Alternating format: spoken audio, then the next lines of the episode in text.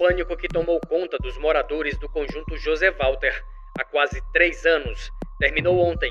Finalmente foi capturado um dos mais violentos maníacos sexuais do estado. Francisco Evandro Oliveira da Silva confessou friamente aos delegados Jurandir Batista e Francisco José Araújo ser o temido corta-bundas.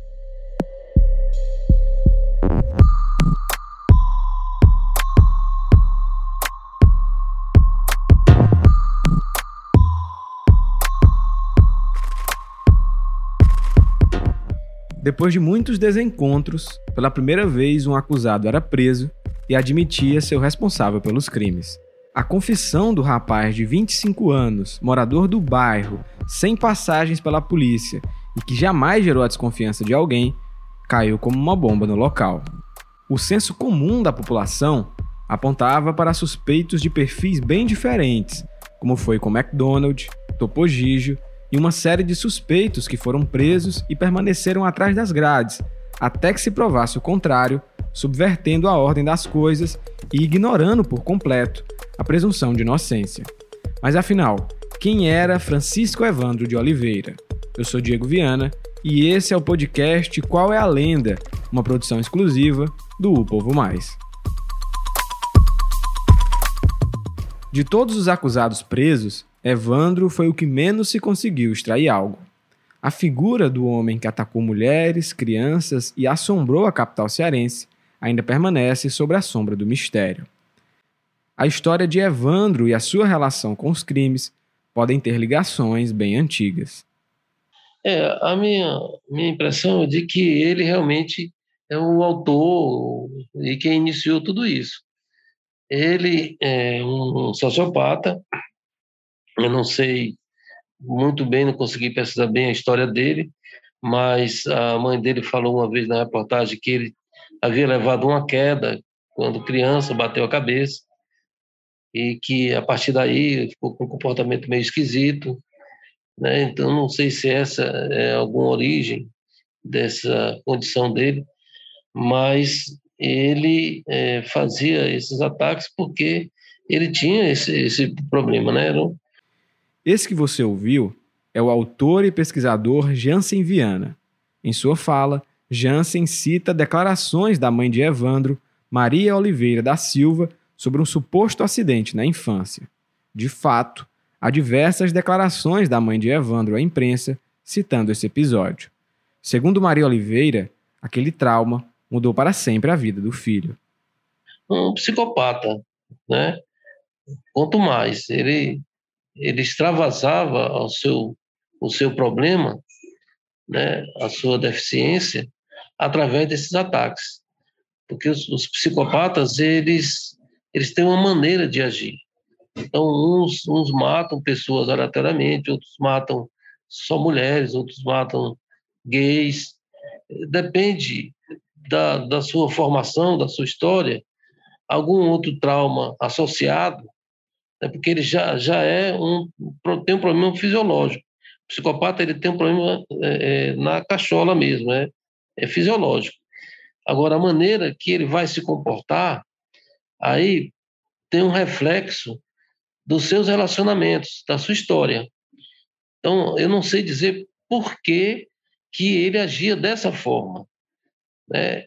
Alguns psicopatas da história, a gente sabe por que, que que matava sua criança, por que estuprava, né? uns foram vítimas de estupro.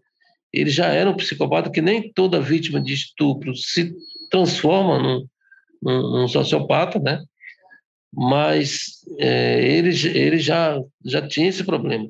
Então, a gente não sabe dizer por que, que ele agia assim. Qual foi o evento, o fato que aconteceu na vida dele que marcou e ele resolveu cortar a bunda de mulheres, só de mulheres. É, você vê o comportamento dele, ele é recorrente. Ele jamais ia parar, nunca ia parar, porque eles são assim, eles não conseguem parar. Eles não sentem culpa, eles sabem que está errado, sabem que não é certo, né? mas não tem condição de sentir culpa, de sentir remorso é, eles vão continuar fazendo. e eles algumas vezes eles querem deixam pistas para ser pego, né, para ver se alguém faz com que ele pare. Mas não são, não são todos que agem assim.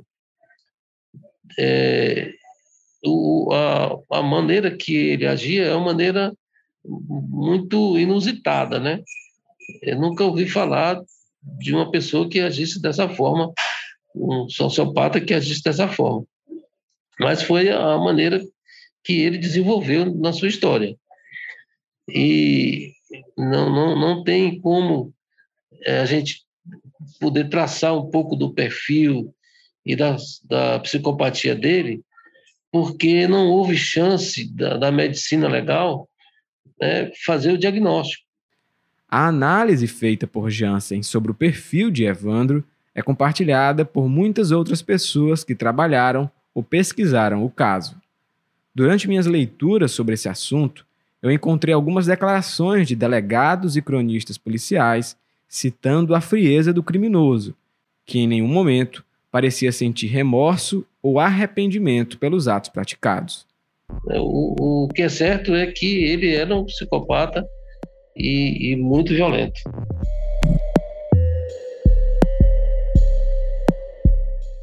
O comportamento frio e sem remorso de Evandro pode ser constatado também nos primeiros momentos após sua prisão. Levado ao oitavo DP, o criminoso não se mostrou nem um pouco assustado com a multidão que cercava a delegacia após a notícia de sua captura se espalhar pelo bairro. Em fúria, a população pediu o linchamento de Evandro, que, alheio a toda a movimentação do lado de fora, admitia a autoria de dezenas de crimes. Em conversa com os delegados Jurandir Batista e Francisco José Araújo, o criminoso contou detalhes de suas investidas pelas residências do bairro. Evandro não recebeu qualquer tipo de coação para confessar as invasões a residências e aos ataques às vítimas. Demonstrando ser portador de doença mental, o maníaco se dispôs a acompanhar a polícia até algumas casas que conseguiu invadir. Em um dado momento da conversa, foi sugerido que Evandro acompanhasse a equipe policial em alguns locais de crimes e que ele apresentasse os materiais utilizados nas ações. Os textos não deixam claro se as visitas aconteceram no mesmo dia da prisão ou alguns dias depois. O certo é que Evandro acompanhou os policiais em algumas visitas. A primeira delas, a sua própria casa. O que mais me chamou a atenção nesse episódio foi a localização da casa de Evandro. Segundo consta em um dos jornais da época, Evandro residia na rua Bernardo Manuel, no conjunto José Walter. A residência de Evandro estava localizada a cerca de 400 metros do local onde ele foi preso, mais precisamente, a quatro quarteirões da casa de uma das vítimas, Berenice Borges Monroy. O que me faz pensar que durante um bom tempo o criminoso conviveu próximo às mulheres atacadas. Durante aqueles dois anos de agonia, Evandro viveu tranquilamente pelo bairro, passeando com sua bicicleta, frequentando lugares comuns e, por certo, planejando seus ataques.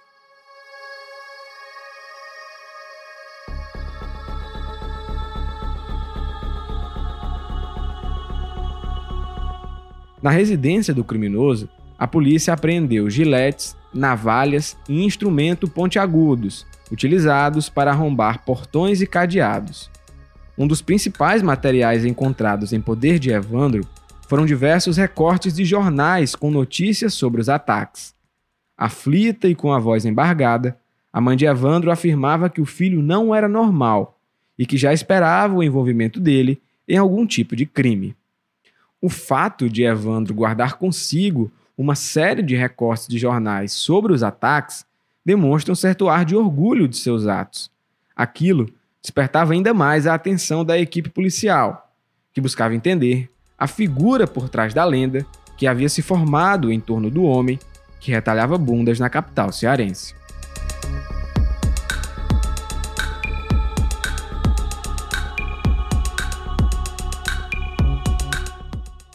Os próximos passos do caso seriam os mesmos percorridos pelos demais acusados: o reconhecimento por parte das vítimas. Levado à Secretaria de Segurança Pública, Evandro foi encaminhado à sala de reconhecimento. As informações contidas nos jornais da época revelam que Evandro já havia sido reconhecido por algumas vítimas durante sua incursão pelo bairro acompanhado da polícia. Partindo desse ponto, o processo de reconhecimento na Secretaria de Segurança seria apenas a oficialização dos depoimentos. Evandro foi reconhecido por Maria Lúcia Lopes Moura, 24 anos e moradora do conjunto José Walter. Ela foi atacada a golpes de canivete no dia 21 de novembro de 1986, enquanto dormia na companhia dos seus familiares. Ao perceber a ação, Maria alarmou e conseguiu se defender, sofrendo apenas pequenos cortes na região das nádegas. Como conseguiu visualizar o criminoso, Maria não teve dúvidas em afirmar que Evandro era mesmo o criminoso. Além de Maria Lúcia, Perpétua Barbosa de Carvalho, Suedi Zingla dos Santos e Jonas Lopes de Souza, participaram da primeira etapa de reconhecimento. Citado no quarto episódio desse podcast, Jonas foi considerado uma das principais testemunhas. Afinal, o paraibano residente no bairro José Walter impediu o ataque do criminoso contra a jovem Noemi Lopes em 12 de janeiro daquele ano. Jonas foi o morador do bairro que conseguiu desferir um soco contra o corta-bundas e pôde, enfim, ver o rosto do criminoso. Pouco mais de um mês depois daquele episódio, Jonas voltava a ficar cara a cara com o acusado. Desta vez, para identificá-lo. Em meio a outros presos colocados de perfil e em fila indiana, Jonas declarou, aspas, O homem é aquele, não tenho dúvidas. Fecha aspas. O homem apontado por Jonas atrás do vidro era realmente Evandro.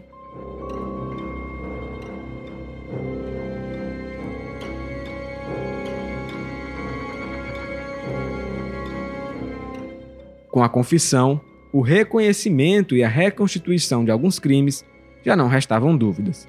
Evandro era mesmo corta-bundas.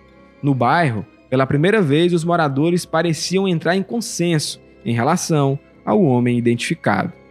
Passado alguns dias da prisão e com todos os trâmites processuais caminhando, era chegada a hora de Evandro ser transferido da delegacia de capturas a uma unidade prisional. Enquanto Evandro era preparado para dar entrada ao sistema prisional, um antigo conhecido dessa história dava adeus ao presídio. Aparecido Ferreira dos Reis, o Topogígio. Por decisão da justiça, Topogígio foi colocado em liberdade, pondo assim fim em mais uma acusação infundada daquele caso. A passagem de McDonald e Topogígio pela cadeia despertou o temor de agentes que atuavam na segurança de alguns presídios. Durante o período em que estiveram presos, tanto McDonald como Topogígio foram alvos frequentes de ameaças. Como já comentado nesse podcast, presos relacionados a crimes sexuais não são bem-vindos no sistema prisional. E com Evandro, não foi diferente. O local escolhido para a transferência de Evandro foi o Instituto Penal Professor Olavo Oliveira, localizado na região metropolitana de Fortaleza. A entrada de Evandro no presídio se dava duas semanas após sua prisão. Naquele momento, o clima na unidade para a chegada de Evandro era de tensão. Com meus 18 anos para 19 anos, na década de 80, eu estava dentro do presídio Olavo Oliveira, em Fortaleza, e a chegada dele dentro do presídio no dia foi algo assim que me marcou foi muito forte. Ele foi recebido pela uma fila de, de hierarquias do presídio que o recepcionário recepcionário envolvendo ele, enrolando ele todinho é, em papel, é, papel higiênico, né? Ataviado como uma noiva. E ali foi só, a partir daquele momento, era bufetadas, era tapa na cara, era chute na bunda. Esse que você ouviu é Joel Ventura. Esse depoimento faz parte do filme A Lenda do Corta-Bundas, dirigido por Camilo Vidal e produzido por Daniel Abreu, João Guilherme Studart e Ângela Escudeiro. O roteiro é de Jansen Viana. Conhecer os detalhes da entrada de Evandro no IPPO é muito importante, já que a sua passagem pela unidade duraria menos de 24 horas. Outra vez foi cumprido o código de honra do presídio. Francisco Evandro de Oliveira da Silva, preso há duas semanas e reconhecido como o corta-bundas, está morto. Sua passagem pelo Olavo Oliveira não durou 24 horas. Evandro tombou de madrugada em sua cela, atingido por 20 golpes de estoquel e coçoco, sendo praticamente degolado. Eram exatamente 3 horas e 30 minutos da manhã quando Evandro foi encontrado arquejando na cela destinada aos presos na fase de triagem. Quem nos traz mais detalhes sobre o fim de Evandro é, mais uma vez, o autor e pesquisador Jansen Viana. A morte, a morte do Evandro, ela foi lá no PPO. Antes dele, PPO, ele ficou lá no, no delegacia lá do Zé Walter, né? E lá tiveram esse cuidado, tentaram linchar ele lá, mas os policiais de lá, a Polícia Civil, teve esse cuidado de não, não permitir. Mas quando ele chegou no PPO, que é uma estrutura muito maior e é difícil ter esse controle, é, havia lá pessoas que tinham parentes que foram vitimados por ele. Eles têm um, um código de ética, né, um julgamento sumário com pessoas que, que atacam mulheres, que matam, que estupram, né, e, e eles matam mesmo. Né, como sabem, o motivo que a pessoa está ali, se for um desses casos, eles matam mesmo. Então, com, com 20 dias de, de, que ele foi preso lá no Zé Volta, exatamente 20 dias depois, ele foi linchado lá no, no presídio. E nesse presídio é, fizeram assim um, tipo uma cerimônia com ele, né? Colocaram como se fosse vestido de noiva, feito com papel higiênico, e bateram nele, fizeram várias perfurações, de, de faca e chegaram também a, a colocar um cabo de vassoura lá nele. Assim, foi torturado, né, e morto. Mas antes dele morrer, ele passou por uma tortura muito, muito é, agressiva, né? E não, não tinha como controlar isso aí. Eu não sei né, o que acontece nesses presídios, principalmente naquela época, que os direitos humanos não eram tão é, vigiados né, por esses grupos de militantes né, dos direitos humanos, e, e ele então ficou à mercê dos, dos presidiários, né, que mandaram mesmo para valer sobre ele, e ele acabou morrendo.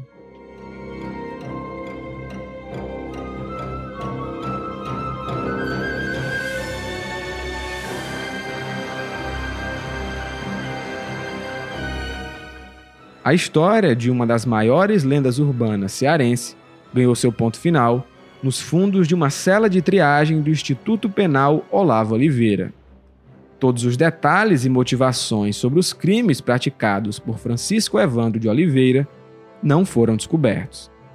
O assassinato de Evandro levantou uma série de dúvidas na população, que, com o passar do tempo, demonstrava ainda sentir medo. A morte do criminoso ocorreu em 25 de fevereiro de 1987. Dali em diante, as notícias e causos envolvendo o ataque a mulheres no conjunto José Walter sumiram das páginas dos principais jornais do estado. O bairro experimentou o conforto que só a paz e a tranquilidade conseguem proporcionar. Mesmo diante dessa situação, há quem ainda cultive um receio, principalmente quem viveu a década de 80 naquele lugar.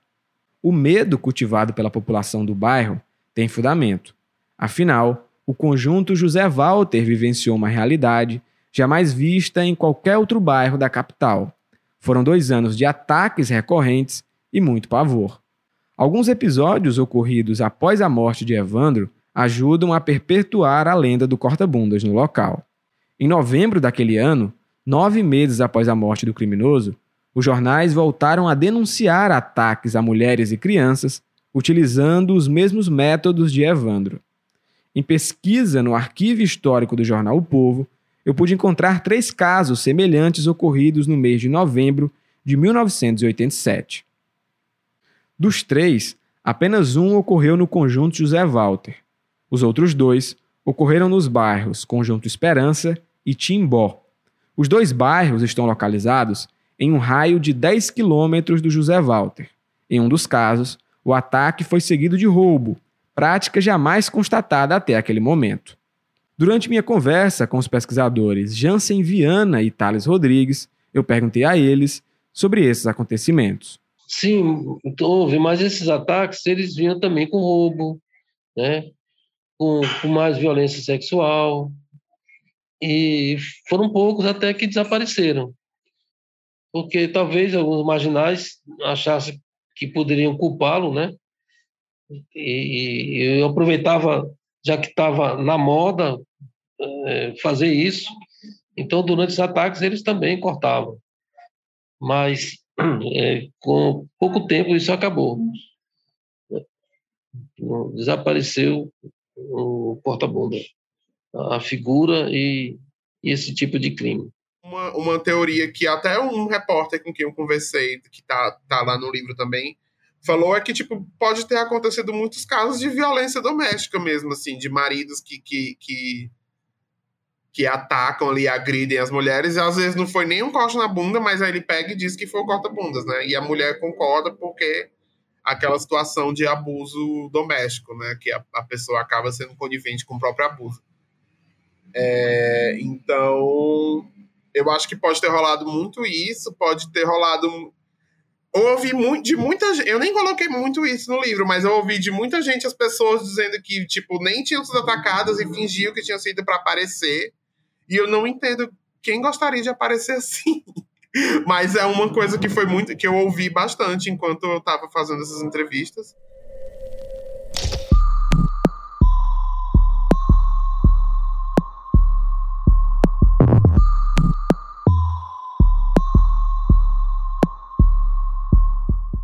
Como toda lenda urbana, essa história jamais vai ter um fim. Os casos envolvendo corta-bundas vão sendo recontados de geração em geração. É interessante que eu conversei com pessoas que juram que ele está vivo, que ele mora lá e está vivo, que não era o Evandro e que ele está por lá. E que qualquer dia, qualquer hora ele volta a atacar. Mas isso ficou mesmo no, no imaginário, acho que não, não, tem sentido não. Se, se aparecer, será outro.